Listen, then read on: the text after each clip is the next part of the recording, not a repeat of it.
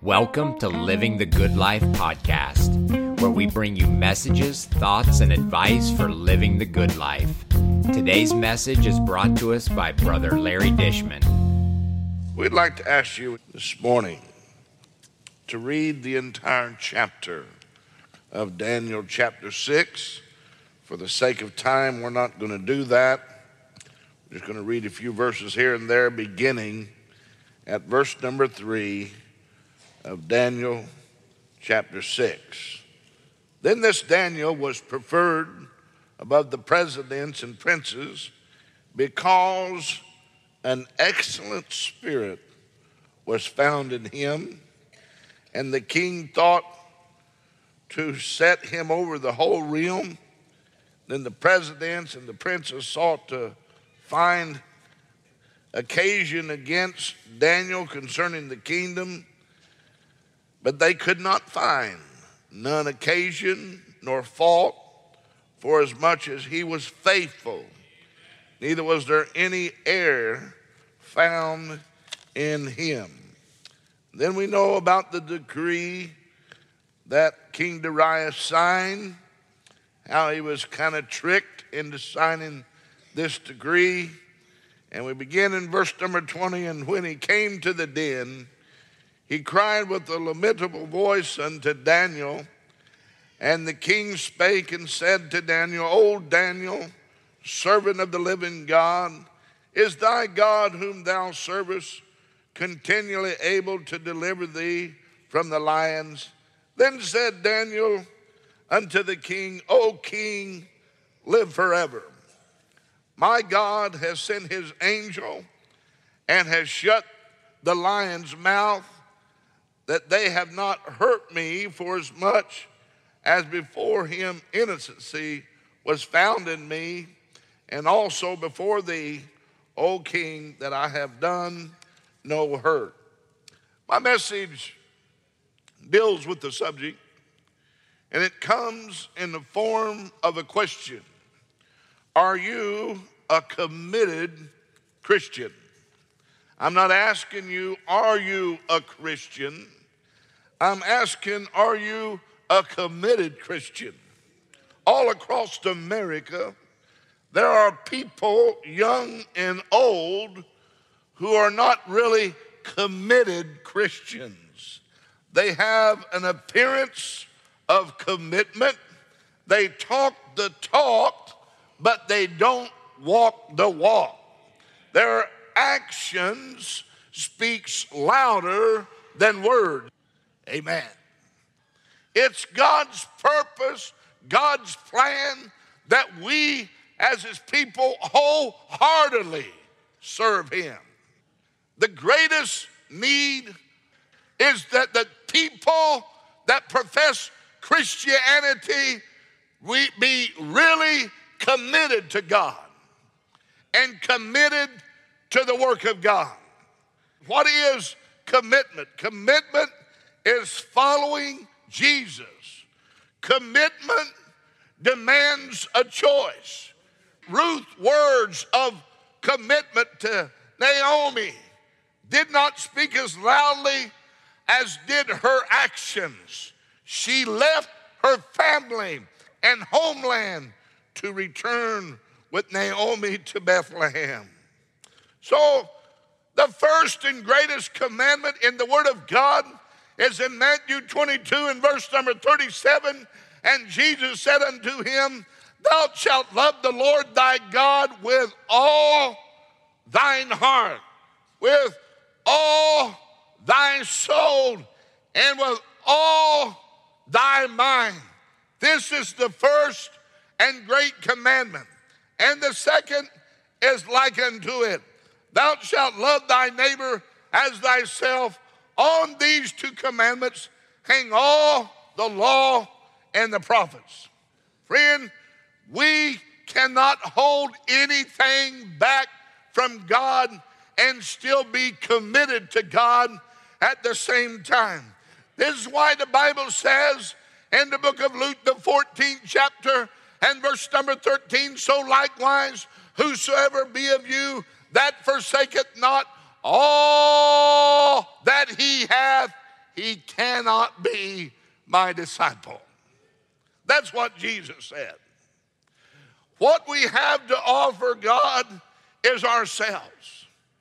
When I talk about total commitment, being totally committed to God, I think about the scripture in Romans 12 and verse number one, where the Apostle Paul was not talking to sinners, he was talking to Christians, and he said, I beseech you, therefore, brethren, by the mercies of God, that you present your bodies a living sacrifice, holy and acceptable unto God, which is your reasonable service, and be not conformed to this world, but be ye transformed by the renewing of your mind, that you may prove what is that good and acceptable and perfect will of God. A total commitment to God puts God at the head. It puts God first in our hearts and lives. Many of us feel pressures to do many different things at once. We have to choose the things that are most important. Too often, God is put off. Too often, God is not really first in their hearts and lives. Friend, we do not have to face God directly right now. We don't see the consequences immediately, and we tell ourselves that we'll make it up to God later. But the Bible says in Matthew 6 33, but seek ye first the kingdom of God and his righteousness, and all these things shall be added unto you. God's church comes first. God's work comes first. Commitment definitely limits choices because it is exclusive. For example, in a commitment to a marriage, God's perfect plan is one man and one woman till death do us part. That is the perfect plan of God. And commitment builds up on faith and develops character. It is spiritual discipline requiring time, work, and determination. Daniel was one who was totally committed to God. I encourage you to read that chapter. Read the book of Daniel. He was a man, and he didn't wait till he got old. While he was a young man, but he sold out. I mean, he totally committed his life to God. And I'll tell you another person, what about Peter? He said, Don't crucify me like you did my Lord. Crucify me upside down. There's a man that was committed. How about the Apostle Paul, who during his ministry was so committed to Christ, he was jailed, he was beaten, he was starved, he went thirsty, he was stoned, he was ridiculed, he was run out of town, and eventually killed. But in spite of all that he went through, he said, None of these things move me. Amen. That's what a commitment will do for you, friend. In my opinion, Daniel was a person, even though he did not know the joy of salvation like we do, that's bestowed upon us through Jesus Christ. I tell you, friend, he had a commitment, amen, like none other. Daniel's commitment began as just a young man, and it lasted throughout his entire life. We see a teenage Daniel standing up for his convictions in the book of Daniel, the first chapter, and verse number eight, and by choosing not to defile his body with anything that was impure with the king's meat, and neither with the wine which he drank.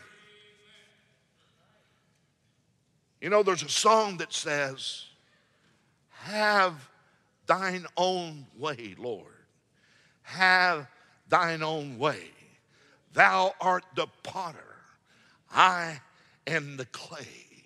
Mold me and make me after thy will. While I'm waited, yielded and still. That's what the song says. That's what being committed will do.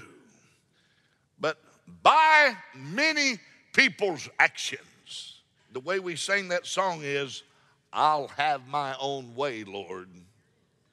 I'll have mine own way.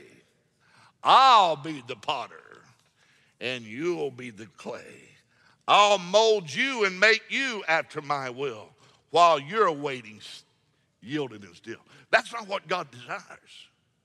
God wants us as the people of God to open up our hearts and say, Lord, have thine own way. Have thine own way. Thou art the potter, I am the clay. Lord, I want you to mold me, I want you to make me and what you'd have me to be. Amen. It's exactly the attitude that cuts off the blessings of God when we are determined. We may not say it with our lips, but we get our way. Many of us believe that we're strong, but total commitment also means a dedication to God, even, my friend, when nothing opposes us, when the cares and the things of this life distract us, when friends and relatives and even people are conspiring against us, we stay committed to God. Are you committed to the work of God? I don't understand people who don't love the church. Because ever since I got saved at 18 years old, I've loved the church. I lived in Indiana. I drove an hour to church one way. And I didn't think that was bad at all. Amen. I don't understand people that's not in love with the church and can't wait to assemble with the people of God. Ever since I've got saved, I couldn't wait to get to church. The reality of this low commitment to the church is upon us. It's evident everywhere I go. And let me just summarize it, my friend. If you take a look at this low level of commitment, I look at it in several ways. People feel no attachment or obligation of regular attendance and church involvement. It is no longer a priority in their life. They just kind of bounce and float and hop and skip and jump around, but you couldn't pay them to make a commitment to the work of God. The church may meet, but certainly they feel it doesn't apply to me. The church can gather and study and pray, whatever. But somehow they think, when the Bible says, not the forsaking of ourselves together as a manner of some is, somehow they're excluded from that verse. The closer we get to the return of Jesus Christ, and I believe we're getting closer, we're supposed to come to church more and not less. He said, not forsaking the assembling of ourselves together as the manner of some is, but so much the more as you see the day approaching. We need it more today than ever before. So, why is it that denominations are closing the services out on Wednesday night, on Sunday night? I'll tell you exactly why. Low commitment. Congregations are doing good to get people to church on Sunday morning. I can't understand how people feel they've done some great kind of duty on Sunday morning and don't need to come back Sunday night. I'm not talking about when we're sick. I'm not talking about when we've got to work. There's things that goes on. I know sickness has been going around. I'm not talking about that. I'm talking about being neglectful to the house of God. I'm talking about being slothful. Oh, I'll tell you what, I love the church that Jesus built. And I know that it's right, so I go to church on Sunday morning, but not on Sunday night. Oh, I love to sing the songs. Such worship must be right, so I go to church on Sunday morning, but not on Sunday night. And may God bless our preacher too, and give him power and might. But put a sinner in my place because I'm not coming Sunday night. Oh, I love to hear the gospel too. It gives me pure delight.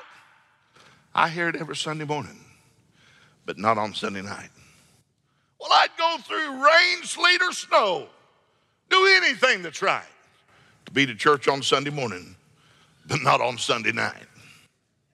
And I know I need more strength from God to keep me in the fight, but I go to church on Sunday morning and not on Sunday night. Yes, and we all must someday die. I sure hope I'll be doing right. So may I die on Sunday morning and not on Sunday night. Are you faithful on Sunday morning? Are you faithful on Sunday night? Are you faithful on Wednesday night? Are you faithful to revival services? Are you faithful to camp meeting? Are you faithful to work days? If not, you probably are not committed like you need to be. I know this is not popular, but I'm not in a popularity contest. I don't preach to be popular. But there's something about a person that's really committed. Thank God for those. They're the ones that makes it happen. The ones that's committed. Now I'll tell you something about Daniel. He was committed. And because he was committed, his spirit was different. People that sold out and committed, they're like Daniel. They got an excellent spirit. I'll tell you something else. Daniel lived in such a way, no ground of accusation or evidence of corruption could be found in his life. They looked for it. They tried their best to find something they could accuse him with. Daniel was the type of person that the Bible calls blameless. Is there anything in your life right now that people can point to as immoral? Are you guilty? If you look up blameless, it means free from blame. In the dictionary, the next word after blameless is blameworthy, deserving blame. I tell you something else about Daniel. Daniel was a man that was faithful. Are you faithful?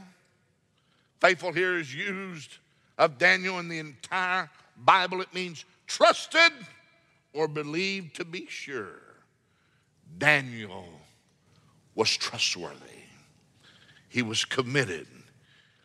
Is there anything in your life where God does not have complete control? Have you ever attempted to do something that, unless God supernaturally intervened, it would never happen? Think about it, friend. Daniel lived up to the Word of God. Amen. Daniel was consecrated. Daniel had made a commitment to God. And all Daniel had was the first five books of the Old Testament, the law of Moses. But evidently, Daniel had studied the law of Moses and he lived it out in his life. And I'll tell you something else about a committed Christian. They pray continually. Daniel knew what the king's order said. Daniel knew that if he was caught praying, what would happen? But it didn't stop him. Three times a day, he went and opened up his window that went towards Jerusalem. And he didn't pray in secret. He didn't say, well, since they're trying to trick me and catch me, I'll just talk to God silently. No, he opened up his window towards Jerusalem and he prayed to God his Father. Daniel knew the penalty for breaking Darius' law, but he prayed anyway. I think we ought to pray whether the school says we can or not. Amen. Now I'll tell you something else. Because of the life that Daniel lived, he was under God's hand of protection. Read verse number 22. Does that mean you'll never get hurt? No. Does that mean we'll never be disappointed? No. Does that mean that He's going to give us freedom to do and place ourselves in dangerous situations? No. But it means whatever happens to us, it works together for our good. As the Bible says in Romans, the eighth chapter, and we know that all things work together for the good of them that love God and to them who are called according to her purpose. Amen. And I tell you something else about a person that's committed. Daniel's life, his commitment to God, had an effect on the king. Daniel's commitment showed the power of God. Daniel's commitment even turned the kingdom towards God. What can one person do? What can one person? Daniel accomplished a lot. When was the last time someone came to you and said, I've been watching you? There's something different about you. Amen. They asked, How can you always be so happy? How can you always be so compassionate towards others, even who are not compassionate towards you? All you got to do, friend, is live the life. Amen. God requires a total commitment of us, even to the point of dying for Him if needed. Many are not willing to totally be committed to the Lord because it demands too much of them. Total commitment is worth every effort. Nothing of lasting value ever comes easy. Are you committed? When we allow anything to come between ourselves and our relationship with God, we are challenging our relationship with God. What is it this morning that's challenging your relationship with God? Where do our where do our priorities lie this morning? Where does our commitment of God stand? You can make a difference. Somebody say, I'm just one person. If Daniel, a young man, could surrender to God and make that type of commitment to God, if his life made a difference, your life can make a difference. You can make a difference. God is counting on you to make a difference. Become a person who will make the difference. How committed are you to God? I haven't preached this message to hurt anyone or to wound anyone, but to encourage us, to challenge us as the people of God. Make a total commitment to God. Are you ready to make God your first commitment? Do we have total commitment to the Lord, His requirements for us? Or what are we just trying to get by? That's what a lot of people are doing, just trying to get by. God does not want our second best. God never has accepted anyone's second best. God wants your first best. My message is Are you a committed Christian? Amen. Thank you for listening. If you found this message helpful, please share this episode with your friends on Facebook, Messenger, or your favorite social media. If you have questions or suggestions, please message us on Facebook by searching Living the Good Life Show. A big thank you to Sister Rachel Fowler for all of her editing expertise. Until next time, keep living the good life.